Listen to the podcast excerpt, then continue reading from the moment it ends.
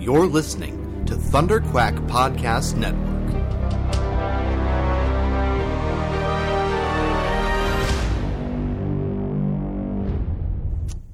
Hello, Riverdale gang. Hello, gang. Welcome back to the Critical Commentary Watch Along podcast. Recorded here on the unceded territories of the Squamish, Musqueam, and Tsleil-Waututh nations. We are your hosts. I'm Ryan. And I'm Chloe. And we're here today with new tech, as always seems to be the case. In this case, my recording equipment is the same, which is nice. I borrowed it from my friend who I used to be living with, but I am on a new internet connection, and I'm in a brand new sound booth made of two duvets. Tantalizingly, just across the street from me now. Like, it is very tantalizing. We're like, so COVID close, yet is so weird. So far. And outdoor recording just isn't a thing. Yeah, I mean, I'm indoors and under a duvet, which gives you a sense of, like, sound bleed in my apartment. You're definitely going to hear some sirens. You may hear some cats meowing because they interpret this sound booth as, like, a little fun park for them to explore. Exciting. So we're trying all sorts of new things this week as usual. How can I segue that into the show? Veronica's crazy money schemes. We should probably talk about next week really quick. Oh, yeah. Yes, we'll have a guest host next week as our Chloe will be off doing an intensive work contract. Yes. Yeah, so we'll have someone else on the show with you next week. I'm pretty sure I know who. But I never like to make a promise until after we've recorded. That's fair. A surprise guest from Ryan's past, or maybe his present, but definitely his future, because it's next week. Multidimensional Indeed. Guest. Speaking of multidimensionality, there's our segue. We are smooth. There's our segue. How are we feeling about the maybe aliens? Honestly, I'm so here for it. What crazy shenanigans. Like, I believe we're gonna Scooby-Doo it. I fully believe it's a rubber mask. Right. Of course. But I am so intrigued to see what fascinating acrobatic backbends they do to make it a rubber mask. Yeah, it's going to be intriguing. That's the game for me right now. How is Riverdale going to return to the status quo after this? They got back from the bear attack. They got back from their own private pandemic before the pandemic. They clearly bounced back from the pandemic because that's just a blip. Yeah.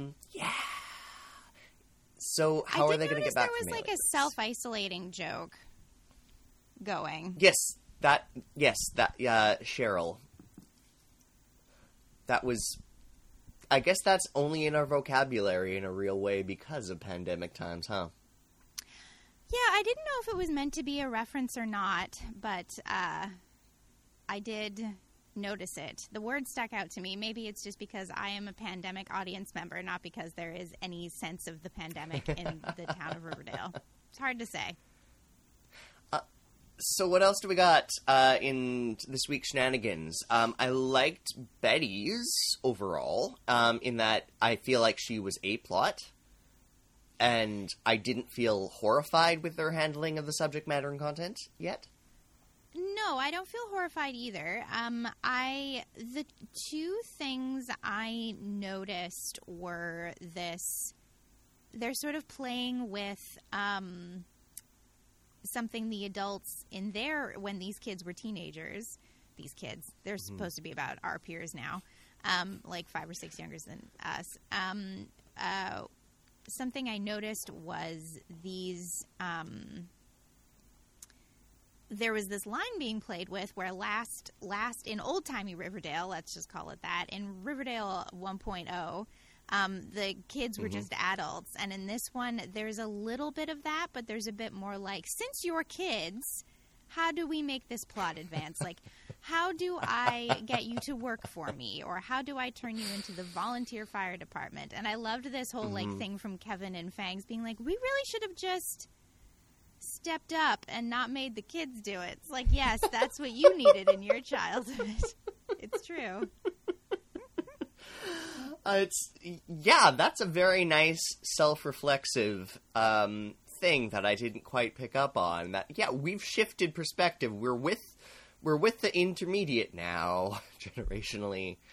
Oh boy, I have noticed in casting. I feel like they've cast cast younger extras and day players for high schoolers now, rather than bothering to age up any of our lead cast in much of a visible way. I feel like they did a little bit of visual retooling in the age jump, but like makeup scheme retooling, or like letting Archie have thicker eyebrows, or Tony is the one person who looks drastically different to me, and that's honestly just because the pregnancy and the really slick braids right now. But those things are both temporary. Yeah, I feel like they've aged Jughead well, but in that very like, I'm in my mid-20s, but I think I'm haggard because I've seen some stuff way, and it's really working for me. I think it's a fun choice for that character. You're right. I completely forgot about Jughead and the fact that he does look like he's decomposing in a very normal 20s artist way. Yeah. I also began to care about I definitely noticed the bicep scars, or tats, sticking out of his uniform this episode. And such a look. Sorry, the stakes. No, I was just going to say, I feel like we were talking about things that worked for us this episode, and I think I finally really care about the stakes. I felt very like... what's the word I want? What I thought was kind of cool about... Veronica's plot was this choice to include the kids in this scheme. Like, it felt very Teen Vogue. You know how Teen Vogue was, like, meandering along, being, like, a fan rag for a while, then suddenly it was like, we're now the leader of the free press. Yeah. I think it's Philip Picard is one of their editors. Hey, let's give teens access to legitimate sex education and contemporary conversations about consents and things you're not getting in any curriculums. Exactly. And I for a little bit, there was, like, a moment where I started, like, I think there was a bit of a, I think I was having a little trouble caring about the overarching plot of Let's Save Riverdale, and now that there's a little bit of teaching their teen audience about how to save a town in decline with creative ideas, I'm a lot more on board. I think that's really fun. There's a little bit of a more contemporary topical dig than they've allowed themselves to really do insofar. Like, a lot of the critique of vintage Riverdale, of high school Riverdale, a lot of it roots in vintage Americana and eras and genres and periods. And we very occasionally step into the very contemporary. Tony's land back protest is one of rare examples. It's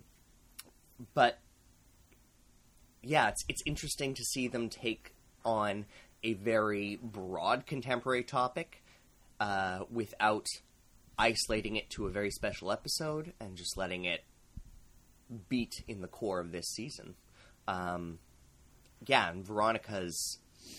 What I loved and noticed about Veronica's engagement today, as she brought the old fire truck and as she crunched numbers, was a very neat moment of watching individual wealth be insufficient as an agent of change. Individual privilege be insufficient on its own. That really... juiced up my socialist pistons and got the engine going with excited ideas. Yeah, I feel that. I think you're tapping into something really cool that this season is doing, which is I think in some ways very... What is the word I want? The word that's on the tip of my tongue actually is very American in a way that I don't see very much anymore.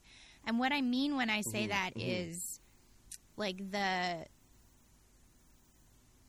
idea of the United States of America in like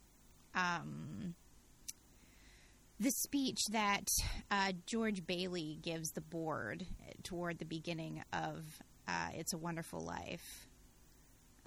It feels a lot more like that kind of America can be a not terrible place if we all work together kind of sentiment.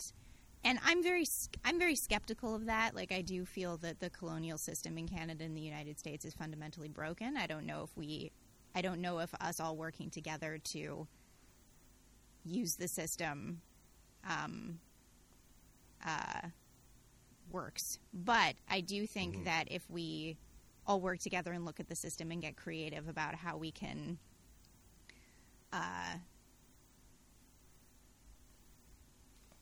survive in it, I think that there's an interesting message there. Yeah, I'm on board. I'm really on board for what I think Riverdale is trying to do here. Plus, there's aliens. I don't know. Should we jump in?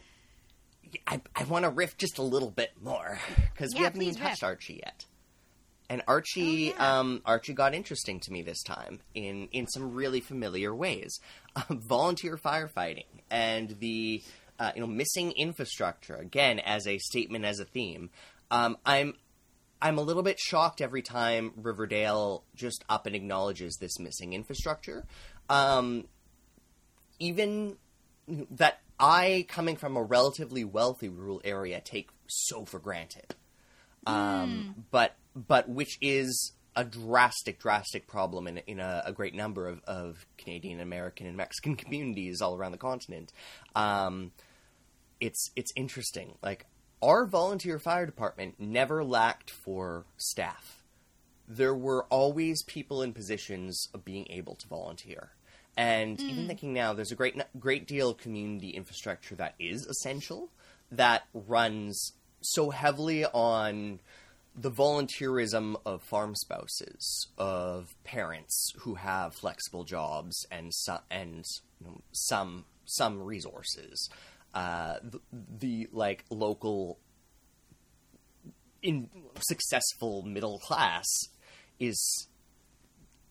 There's an interesting economic driver there when the charity sector dries up, when the volunteerism dries up because of poverty, because of social breakdown, because of economic decline. That's really interesting. It is a thing that's happening now in my home community, as oil has dropped off drastically as a money-making industry in the last 3 or 4 years in particular. And I don't know what's happening with the infrastructure back there. But I know the local radio station nearly failed. The local French language radio station, which also has been expanding into Cree and Dene programming, sort of fell apart and needed to be picked up by a community volunteer group. Likewise, there are multiple community centers that serve as essential infrastructure, disaster support areas, though in day-to-day there might be a wedding venue or something like that, which... come to think of it, are mostly not-for-profits and volunteer board run. It would be... there's in this episode and in Archie's role here, there's an interesting cautionary statement about the fragility, especially of the Riverdale we were introduced to. The very economically contained, reasonably thriving sort of little city, little town of season one. Yeah, that's really interesting. I think there is a big link to the first season and a big link to like real North American stories that I think it's really cool that you're noticing and tapping into. Let's it's 11 years ago. Season 1 in this world is 11 years ago. So whatever our time is, whatever time is in Riverdale, we saw the early decline of Fred Andrews' business. Now, Fred is a local medium-sized business, sole proprietor, sole operator. A lot of local businesses and a lot of businesses in small communities are really functioning on one individual or family who operate them. And there is often no succession in place. So often core services, mechanic services, repair services, specialty heating care. One person might who might be serving a region retire, and suddenly there are gaps. And there's no safety net for these market solved solutions. And that's for you know, private infrastructure, but that starts to bleed out into broader public systems. You know, if there's no local construction crew, what are your options for repair work on your roof? What are your options for replacing a house after a fire? It becomes exported. Your money goes out and doesn't pay local people. And I was fascinated by the intersection, what Veronica brought in with her schemes, her wonderful economic schemes this session. Okay, I think I've ripped enough. Yeah, it makes me want to look up that town in Oregon, which I think is a real place. I think that's a true story. So maybe that'll be a little homework for the two of us. We can see if that's a real thing. A little bit of Googling. At a quick glance, the town of Heppner in Morrow County, Oregon, looks to be a more recent version. There's a couple of towns in California, North Bend, Pismo Beach. So it looks like it's a model that's been used a few times contemporarily, but also historically over the last 200 years in... when, you know, at different economic states of development, it's been a successful tool in the past for keeping resources within a community long enough for that community to, I guess, gestate a little bit more, get a little help and infrastructure back. What is missing in a lot of these quick Google searches is much on outcomes, so I actually can't speak to that. But like many broad collective community and socialist and decentralized municipal-based ideas, a pilot project can be wildly successful, and then it might fall into the abyss forever because larger systems do nothing with the successful pilot. That's been like three basic income pilots in Canada in the last decade. But anyway. Wow. Okay, I'll get off my soapbox. Let's start the show. I love a soapbox. Ryan's soapboxes are, one, I'm often in agreement with you, but and two, I love them. Okay, let's start this. I noticed that the Warner Brothers jingle has changed. Did you notice that? Yeah, it's weird. I don't know how to sing it anymore. Yeah. All right. Well, we'll anyway, freestyle. Queuing up your Netflixes or DVRs or other files. Let's count you in on 3, 2, 1. One, go.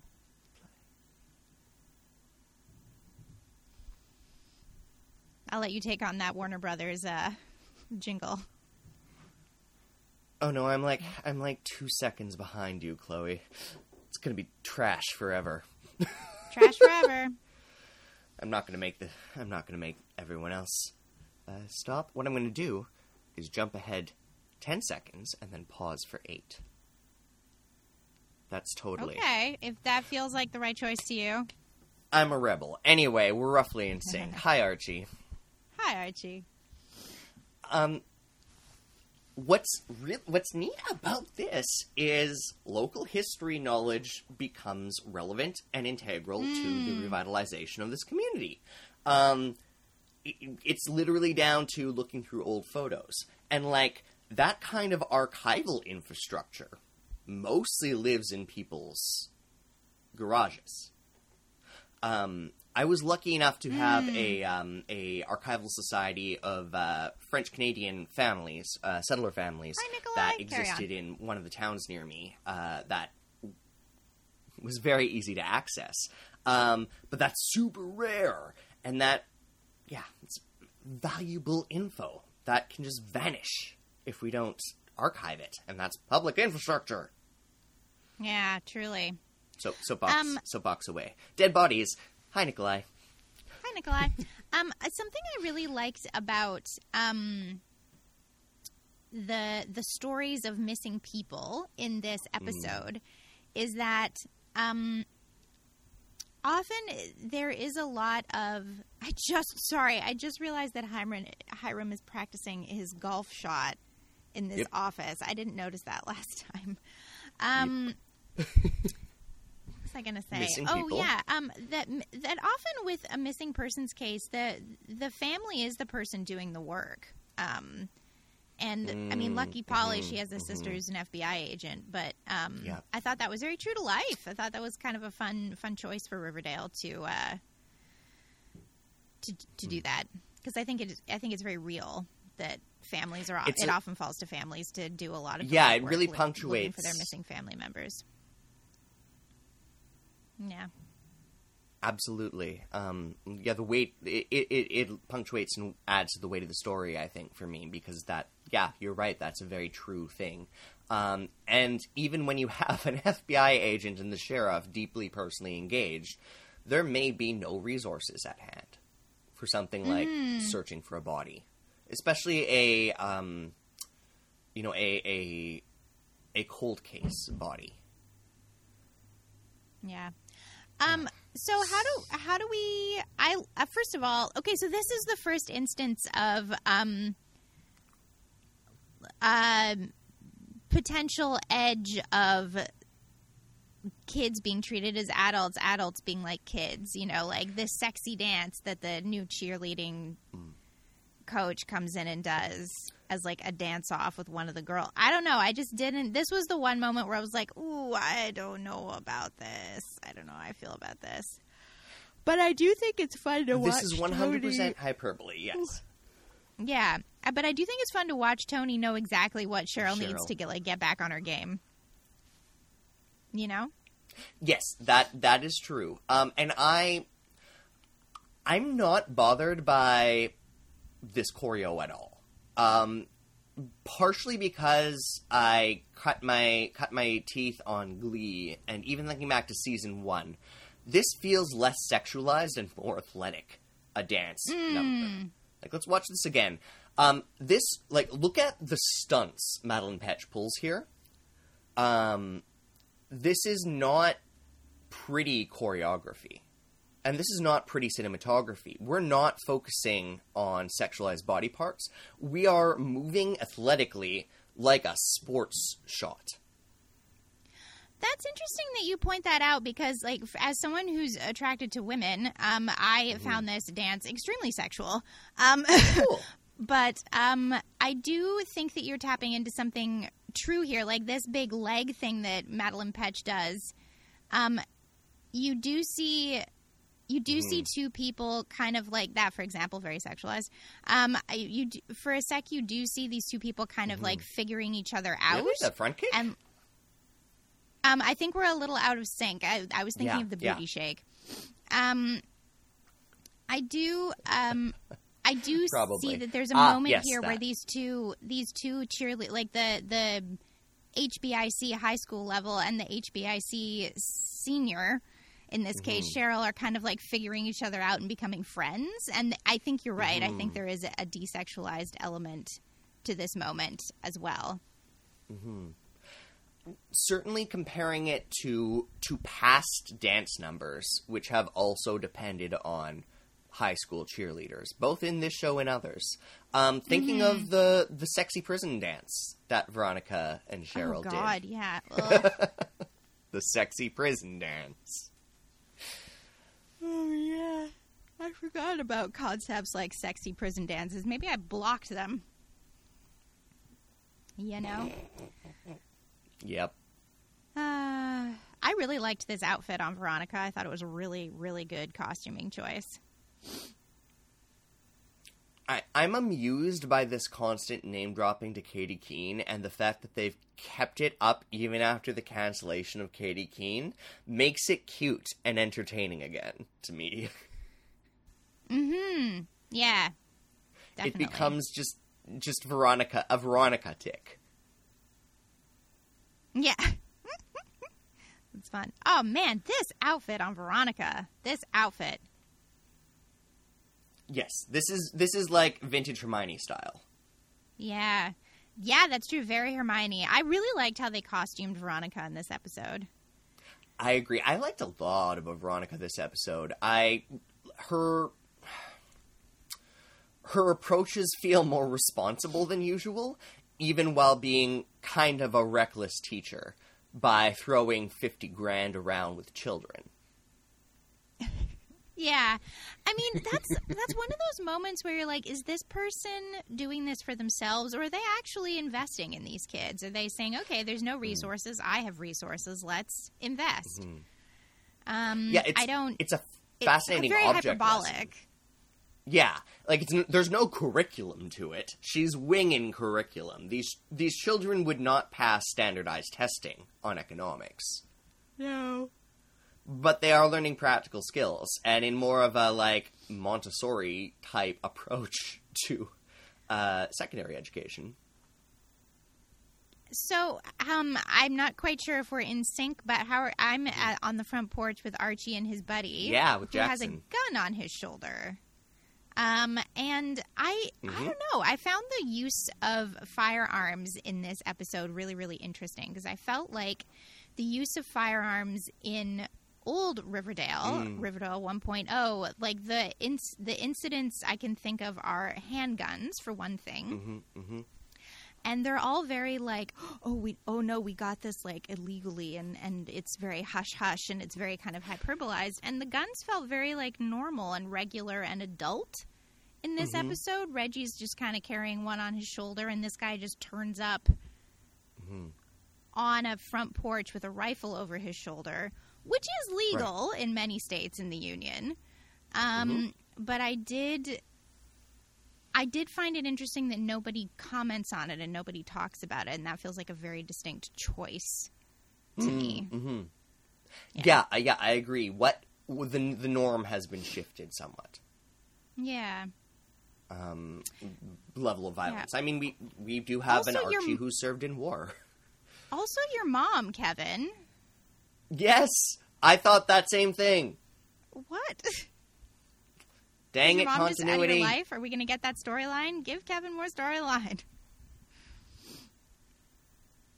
I did find this little like civilians moment really, really kind of cute and very true to life. I think of I don't know that many folks who've served in either the Canadian or the American Army, but I do feel like there's a little element of like civilians, like they just don't take any responsibility. Blech.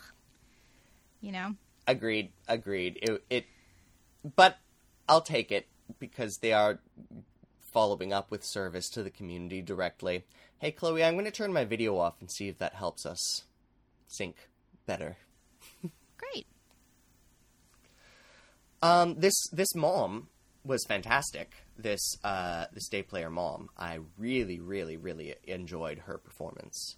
I think it added a lot to the weight of this, how this plot was handled and is being handled, Miss Harper. Yeah, that's a good point.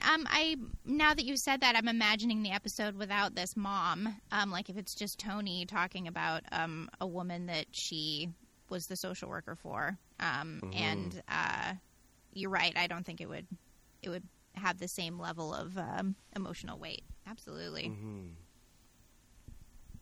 For a split second, I thought Cheryl was reading a magazine with herself on the cover, and I think Madeline Petsch was just on the cover of a magazine. I was like, ooh, that's fun meta. But I'm wrong. I don't think that's her. Oh, this suit on Veronica. It is fantastic. Veronica's costuming is on point this season. And now that I'm looking for it, I keep seeing synergy with Hermione's styles. Mm-hmm. Yeah, I think that's true.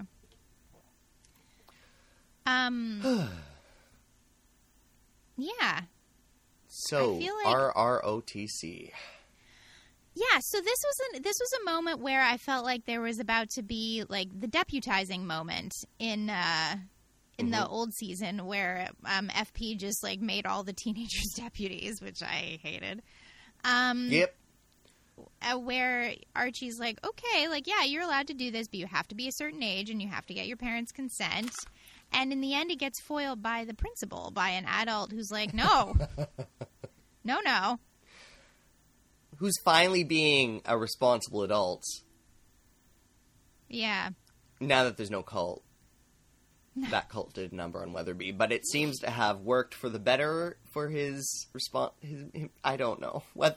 Yay, Weatherby. Step up, Weatherby, because, I mean, I don't know if 16 is actually a legal age for volunteering for volunteer fire departments or not. I do not know. Yeah, I don't know either. I know that, I mean, there's definitely states where you can get married with parental consent at 16. So, I mean, that's the rest of your life. So is running into a burning building. I don't know. It tracks to me. Also, they're children in a junior army program. So apples and apples or something. Yeah. Apples and crab apples. Yeah, exactly. That's funny. I had a thought here, and I don't remember what it was. Oh, yeah, this is the moment where I started getting interested in this storyline, because I sense that these teenagers are in, like, obviously their characters written for a TV show, but I think I would have been interested in this as a teenager. Like, this feels like a very DIY, we're going to fix our town kind of attitude that I think is really cool. I think that's really fun. Mm-hmm. There's not much oxygen in this sound booth I've made for myself, so I'm yawning a lot. I'm really sorry, Riverdale gang. I really enjoyed Camila Mendez's performance in that scene as well. The second pass through, really, she spoke with such confidence and with such a contained version of Veronica's strength. You know, like she looked like a good teacher. She spoke like a good teacher. And it was well supported by the cast, but she gave up, you know, a recognizable teacher speech. She was good at her job. It was nice. The wildness of an FBI agent recruiting a local gang, to help search for missing persons, and like. Yep. Yeah, it's very Riverdale. Not unlikely. But also, yep, that's not terribly unlikely. Oh, God. Yeah. Oh, I love all this plot for a pregnant woman that has nothing to do with her pregnancy. Loving it, Riverdale. Yeah. I was a little disappointed we didn't get proper pregnancy choreography, because there are... But... It wouldn't be the kind of dance-off that they were gunning for. Yeah, but. I also, like, there is, first of all, I loved this flashback scene. I thought it was really, really strong. And this actor who plays young Pop, very, very handsome. And, I thought this sequence was really fun. Something rang very true to me about the... like Jughead and Tabitha interviewing Pop. I don't really know what exactly, but the tone of the scene felt very real to me. Like a real kind of, I don't know. It just really, I don't know. I don't really know what it was, but something about the scene really worked for me. This whole sequence I really thought was fun. It's a great firsthand recollection. The narration, you know, Pops is describing this as I would expect, you know, my great uncle or my grandmother to tell a story, but a little more cleaned up, a little smoother. And yeah, there's a lot about this that works. I think a lot banks on Pop Tate's performer and his delivery. Yeah. But yeah, that this very smooth flashback. I loved Nana Blossom. I loved that Nana Blossom is in this, and it also makes me think, who are these other four? Oh, yeah, that's a good point. Uh-huh. There are limited other seniors in Riverdale. Well, are the other four that guy, the buddies of that guy in the woods who didn't make it? Good question. I assumed this would be different Mothman, but I'm not sure. Oh, yeah, maybe. I actually don't know. That's a real question. Mothman or Mothmen? Unclear. The fact that it's aliens and Mothmen both going on, also unclear. Nana Blossom. I love this choice of young Nana Blossom and giving Nana Blossom more creepy stories. That woman has lived. Yeah. I really liked, it was interesting while we were doing this, in all these sequences with Archie and these volunteer firefighters and his vet buddy and this FDNY firefighter, I was thinking what you were saying a few episodes ago about rituals of masculinity. Mm. And this episode, used to make me, this episode kind of made me think of the Queer High episode where they redo a fire station. I don't know if you've seen it, and they help them organize a fundraiser to raise money for their firefighting department. Their fire force. Who knows what it means? I don't think I know that one. Yeah, just like the positive masculinity of that episode and the positive masculinity in this episode of training and teamwork and looking out for each other. Right. I don't know. I just thought it was sports and teamwork, exercise, and these very mask vibe activities, working towards a real tangible goal, working towards a stronger firefighting force. And there's also no reason that this is monogendered, apparently, that it appears to be all male presenting people in this volunteer fire force. That they could work on that. But especially because they did that weird shot of, oh yeah, a girl on the football team just last episode. But anyway, the purposefulness and mandate of the activity is interesting. Like, they're working towards something very real and important. Ooh. Injury. Yeah. I liked this moment where Tony was like, oh no, this backfired on me, this plan. Yeah. And Tony grounds us with how we should actually treat children. Yeah. Just takes it right back. They are children. And Tony is increasingly anchoring the norm. Okay, this swamp threw me because it looks so, like home. Yeah, I know. It does. It's so British Columbian, and it is. I mean, I assume it is. Yeah. Like, that fog is undoubtedly post. A lot of the fogging.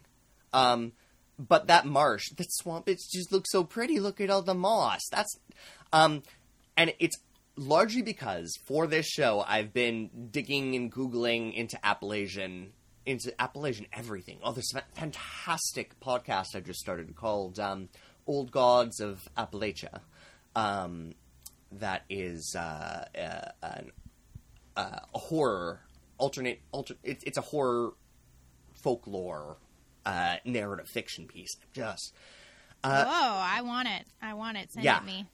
High recommend. But also that this doesn't look like that Appalachia. The Googling. It looks like home. Pacific Northwest with all the moss and fern. The Appalachian BC is very rugged in a very, very particular way. And honestly, the best time I've seen it stand in for something that wasn't BC was in Brokeback Mountain, actually, when it stood in for Alberta, because Alberta and BC, parts of Alberta do look like BC. We share mountains. I think it's very hard to make the land that we refer to on a map as British Columbia look like anything other than like Middle Earth or itself. You know what I mean?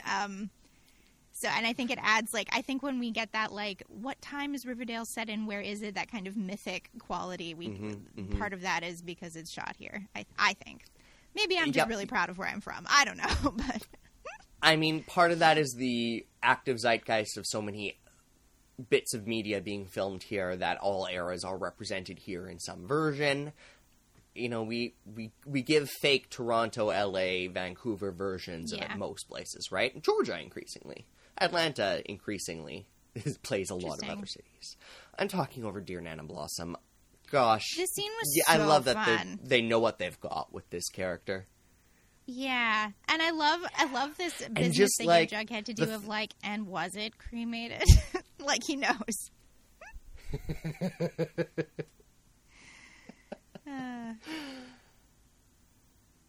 maple syrup preserve something? It wouldn't. It's sugar. It would just eat it. Does sugar? No, sugar is a preservative. Is it? I mean, I did a science experiment. Well, actually, this is a bad example. I did a science experiment for my science fair with my friend Alex in grade 8 where we put a bunch of our teeth, like, that we lost as kids in different types of soda pop and watched how quickly they decayed. But there's other stuff in soda pop other than sugar. So, bad example. Yeah. Soda, the bicarbonate acid and the calcium of the teeth is acid-soluble, I think. Also, they were young. They were like baby teeth, or not baby teeth. They were like young person teeth. They were pre-adult teeth. Yeah, I guess that's baby teeth. Same, which functionally same. I think. I think they're the same composition of minerals. Oh, that's how much I care about Hiram. Less... Teeth composition better than Hiram. Yeah, sorry. Let's not talk about Hiram. Let's talk about rituals of masculinity and Hiram being finally, for me, an interesting villain. He finally makes sense to me as a villain. I don't know what it is. Something about him aging and still kind of grasping onto this like one piece of real estate that he has any control over. And, you know, his frustrated attempts to like make his daughter feel small. Something about it is finally working for me. I did forget that this was his last fiefdom, basically. His kingdom has been inherited by his heirs. Yeah, I think that's very... I think that's part of it. Oh, man, I want Hermosa to come back and start stirring the pot. That was such a fun character that they should make more use of. I like her percolating right now. I'm excited for her to be a big swing player at some point. Yes, this Earl. Yeah, we've moved on to Betty and her maybe boyfriend situation here. Not a boyfriend, definitely just a little fling situation. But anyway, all this to say is that I feel like Archie would have kept that building open as a shelter. It just seemed like an odd moment to me in some ways. I know it's to establish the character so that we care about him when he burns alive. But, yeah. Man, well, I could remember never that be he made an FBI agent. Plans or backups. Yeah. Because serial killers would chase you? Yeah. That tracks. More likely white supremacists would chase you. I think it's more the stakes of the job. I think I'd find the stakes of the job hard. But, I mean, there's probably not all like this. A lot of it's probably just paperwork for hours. Yeah, and a lot of it is, like... A lot of it, honestly, is monitoring climate activists. I know. Ugh. I just listened to this. No small amount. Yeah, I'm sure it is. Well, it's interesting. I just listened to this podcast about the cops infiltrating anti-G20 protests back in whenever that was in Toronto. And... One, a couple of them were really bad at it, and the activists figured it out. I don't know. It's just fascinating to me what the state thinks of as a threat. Anyway, I love Reggie in this beautiful, flawless suit wandering around with a rifle in a swamp. And maybe secretly working for the good guys. I mean, he's flippable. I believe Reggie is flippable. Yes. I would never say he's with the good guys necessarily. Yeah. Do we think what do we think is his D&D alignment?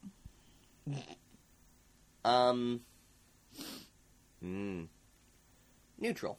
He's neutral. Yeah, but like neutral lawful, neutral chaotic? Oh, lawful, absolutely. Look at how he gravitates to powerful structures. Hiram, Veronica. Dad's used car shop, resource, gang, Hiram, Veronica, football team. Ah, I can lead the football team. Ah, I'm just a lieutenant. He's lawful. He's a lawful low-level man. And I say that with love. I love what they've done with Reggie. I have a very funny story for you, Ryan. I want you to keep watching, but my... Oh, no, it didn't. Carry on. We're good. Nothing happened. Mm-hmm. Nothing happened. We're fine. My full screen of Netflix just disappeared for a moment, and I was like, that's it. I've lost my internet, but we're fine. Everything's fine. Hiram would... Yeah, how did Veronica not think that Hiram would do this? I mean, he didn't. It turns out he didn't. That's the funny thing to me here. It turns out he didn't. It was just a flaw with the children. I thought he hired those kids. That was the connection I made, but I think you're right. He didn't. It was those kids just doing it all on their own. Because sometimes kids try and interested by the little drops. I'm interested in the little bits of Hiram's plot that were hinted, not because I care, but because it tells me there's some more going on in the background that he is distracted from and is worried about being distracted from. I also like that he and Veronica now have a banter as adults. It was petty when he was competing with his 17-year-old daughter. Now that he's going toe-to-toe with his 25-year-old daughter... who's lived a little, it's less evil ridiculous to me. Yeah. I think that's part of why I like him as a villain now. I think that's part of it. I loved this scene between Tony and Cheryl, by the way. Yeah. Important thesis statements. I gotta say, Riverdale gang, I'm sorry to distract, but there's been sirens, and I've dropped my headphone, and I dropped something on the table. Like, I'm sorry. I'm so sorry that we're an indie podcast at the height of a pandemic working with limited audio equipment. I'm just so sorry. Anyway, let's go back to this. Yeah, this is a great scene. I think both of these two people do well with this dialogue, which I like. It's very it's like well-written in genre, I would say. And Cheryl's response to Tony being like, listen, get over yourself and your tiny violin is, you're so cruel. Like, it was just very, like, all the beats worked for me. I enjoyed the tension and chemistry between these characters and seeing them play some scenes out that aren't about their relationship, but obviously are. Mm-hmm. You know, the undercurrent of their relationship as people, not even romantically, is really neat, that dynamic. I like that she's caught immediately because this was a terrible plan. Yeah. Just hawk it all, Cheryl. None of it's making you happy. Move into the 5 seasons down the hall from Veronica with Nana Rose. I'm sure it's accessible for her wheelchair. What do we think of Jackson?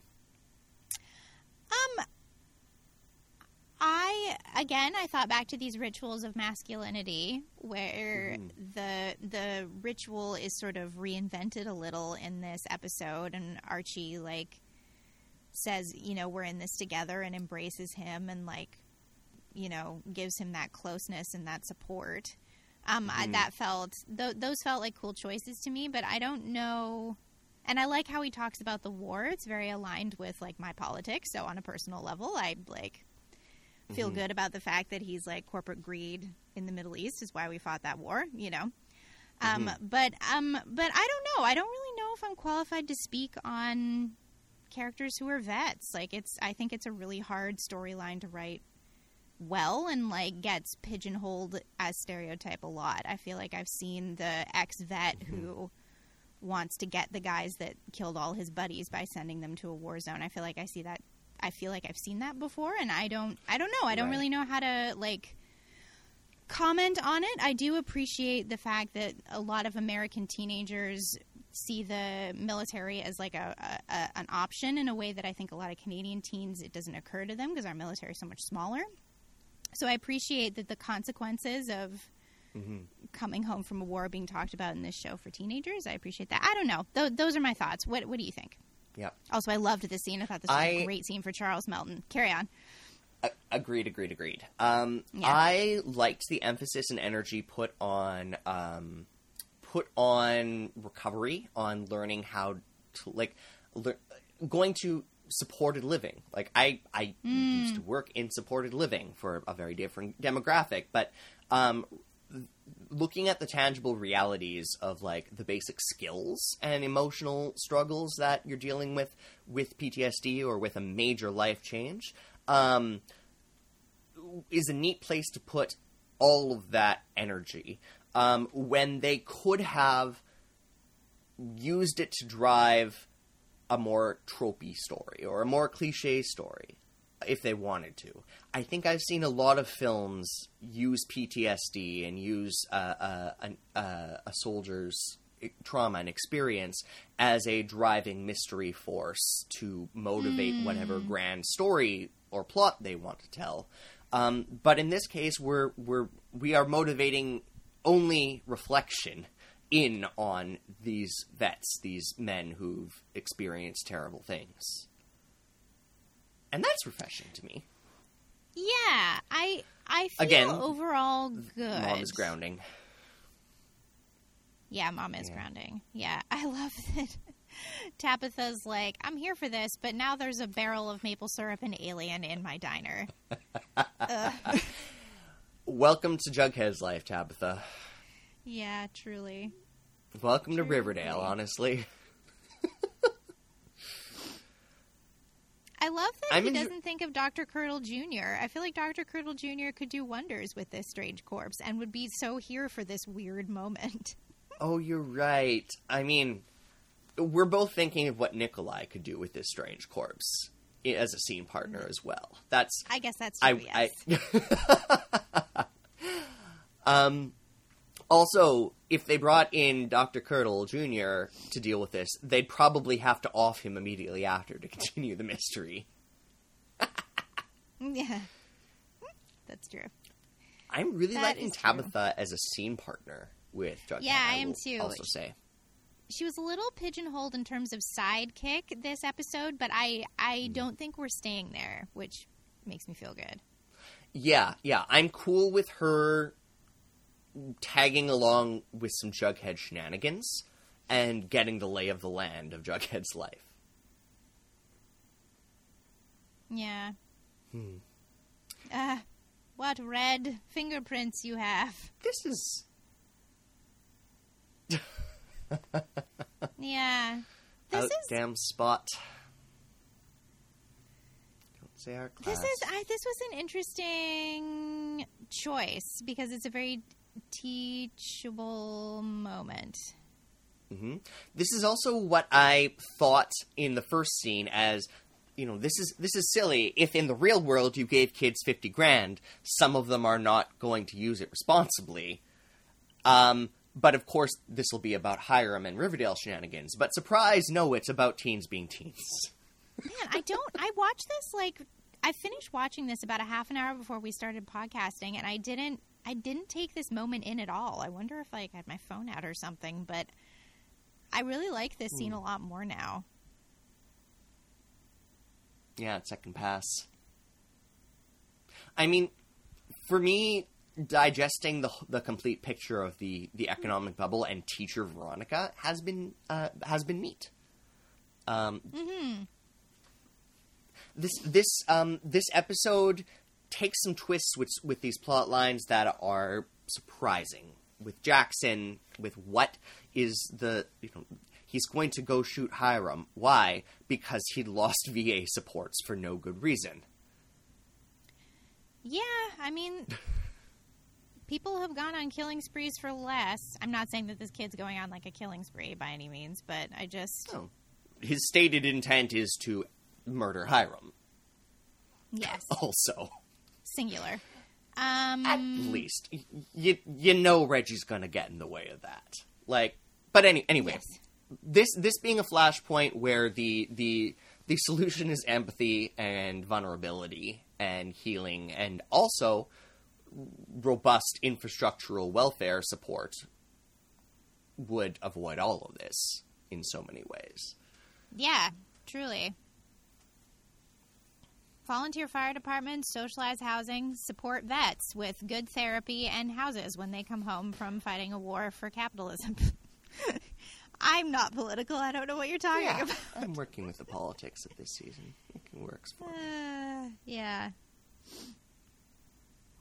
Yeah, this feels very George Bailey. Why can't Americans live and die in a decent room and a bath? It has that quality to me. You know, I've never watched It's a Wonderful Life, Chloe. It has aged pretty well. There is one, maybe two sequences that have not aged well. But overall, it's and they're short. Overall, not doing too bad. Is it a Christmas thing? We should maybe watch it out of Christmas sometime. I watch it every. My mom loves that movie. We watch it every Christmas. I will watch it with you this Christmas, maybe even in the same room. So I gotta admit to feeling called out to the 2 a.m. pouring some whiskey in your coffee, writing, staying up too late, dark reality. I felt too seen with Jughead's quiet self-destruction. I wonder if we're going towards but I do love this alien abuse scene. So two things I thought during this episode was, one, are we going towards a substance abuse disorder storyline for Jughead? But also, how much fun must it be to be an actor in a set that's built for this? I think if I were that actor, I would ruin the shot because I'd be grinning the whole time. I'd be so excited. I'm like, I'm in this set that's shaking. This is so cool. I know that this kid's been making movies since he was a small child, and it's probably worn off for him a little. I mean, I don't pretend to know what he thinks, but maybe if I'd also been in the film industry since I was 10, I would have no trouble because I'd be a professional. But I've directed you in plays. You click into character when you got the cool stuff going on, right? We've done like rhythmic Shakespeare sung at dusk. That was like synergized with Sunfall. It gives you a cool set, feeds you when you're in it. Like you would be, I'm sure you'd be shaking and vibrating with excitement in all of the pre-setup and lead up, looking at all the devices. But when they put you in the center of that, you just get to sit in it. Yeah. Oh, that's the sweet spot of acting. I wish I was the I don't think I'm an unattractive person, but I sometimes wish I was like standard of beauty attractive so that I could be in movies and be in shaking sets. Again, I do not feel insecure about my appearance, but I am a different type of attractive than the one that they put in movies. It is this very specific look. Yeah. This is fun. I like this for these characters. I'm intrigued about where it's going. Yep. Agreed. I'm on the alien ride. On the alien ride. What do we think of this blazer? Blazer dress? I like the reality of like, okay, yep, people intense. That's Vancouver right now. That's most cities right now in an escalated way. Ooh. Okay, yeah. Archie couldn't possibly have kept the gym open. With the resources we know he had available, Archie was a one-man job with support of Sheriff Keller, who then became sheriff again and is apparently the only sheriff, despite in the past having police force. Now he's just alone. So Archie made no secession plans, ran off to the army. What, was his mom going to take care of it? No, there's no key holders left. That's how community infrastructure works. Someone moves away, you're done. Yeah, it's true. You're absolutely right. Great points. I had 1 month of drama camp as a child. 1 month, because the teacher moved away and no one else was qualified. So bitter. Are we getting a triangle? Are we getting a Barchi triangle? Because I'm bored already. Yeah. I'm really into Barchi. It's really working for me. Maybe they'll just be friends. Sheriff Keller sitting at the table, treating them as adults, grounds me nicely in Tony and Betty's age. Yes. Do social workers generally have access to this level of... I know it's Riverdale. I know it's a television show. Mm. But is that true to life? That's a real question. Uh-huh. I just don't know. And it's not really a criticism. I like these four characters around this table doing this. I'm not mad about it. I'm just curious. Yes. Okay. So in Canada, your social work team is usually very, very distinct from law enforcement. Okay. But I'm thinking in terms of, Canada has provincialized systems as well, right? Right. In Vancouver, your social worker will rarely be in contact with forensics. But if they were missing, of course, the police would be in touch with you. I don't think it would be your job. So I don't really see Tony here as this individual social worker so much as one of the few people in this town in a position of authority. Right. Right. I think that in the small community way, she defaults into being involved. Yeah. I know in Vancouver and in the Lower Mainland, it's a police service called Victim Services who would be most immediately engaged with the case in a social work kind of a way, with dealing with immediate family needs and care. And for longer term social services, actually, I don't know much about social services with adults. I know that in long-term, in supportive care, folks who enter a supportive care system will usually have a file if there is anything forensic. If there's any background with police engagement, there'll be a forensic file, but it may not be anything more than a few pages of check marks and a few notes, and certainly no communication between law enforcement. I've had a mixed bag of experience with professional communications with law enforcement regarding individual cases. Not right. Super great, more than not. Not super great. I certainly don't think in most realities, and certainly in cities, a police officer and social worker are sitting at the same table very often on the same side. But Riverdale's different because there's no infrastructure. And so it literally is a group of elders. It is the town elders. Yeah. It is down to the like vintage village model of organizing services. Yeah. Yeah, that's interesting. Okay, well, thanks for all that information. Now I know those things. I appreciate it. I hope some of that really liked that. Riffing from my memory. Riffing. I really liked that episode of Riverdale. How did you feel? Yeah, pleased. It's a good old mid-season. It drives the plot forward. It makes some neat offers. And our plots of the week were fun, contained, interesting, and seemingly relevant to telling a bigger story. Like, really well-constructed Riverdale. And Riverdale nicely seeded with multiple threads of important social dialogue. Like, yeah. I would agree. Riverdale's been pretty good about giving us this or that plot line as an A-plot, or this conflict, or this...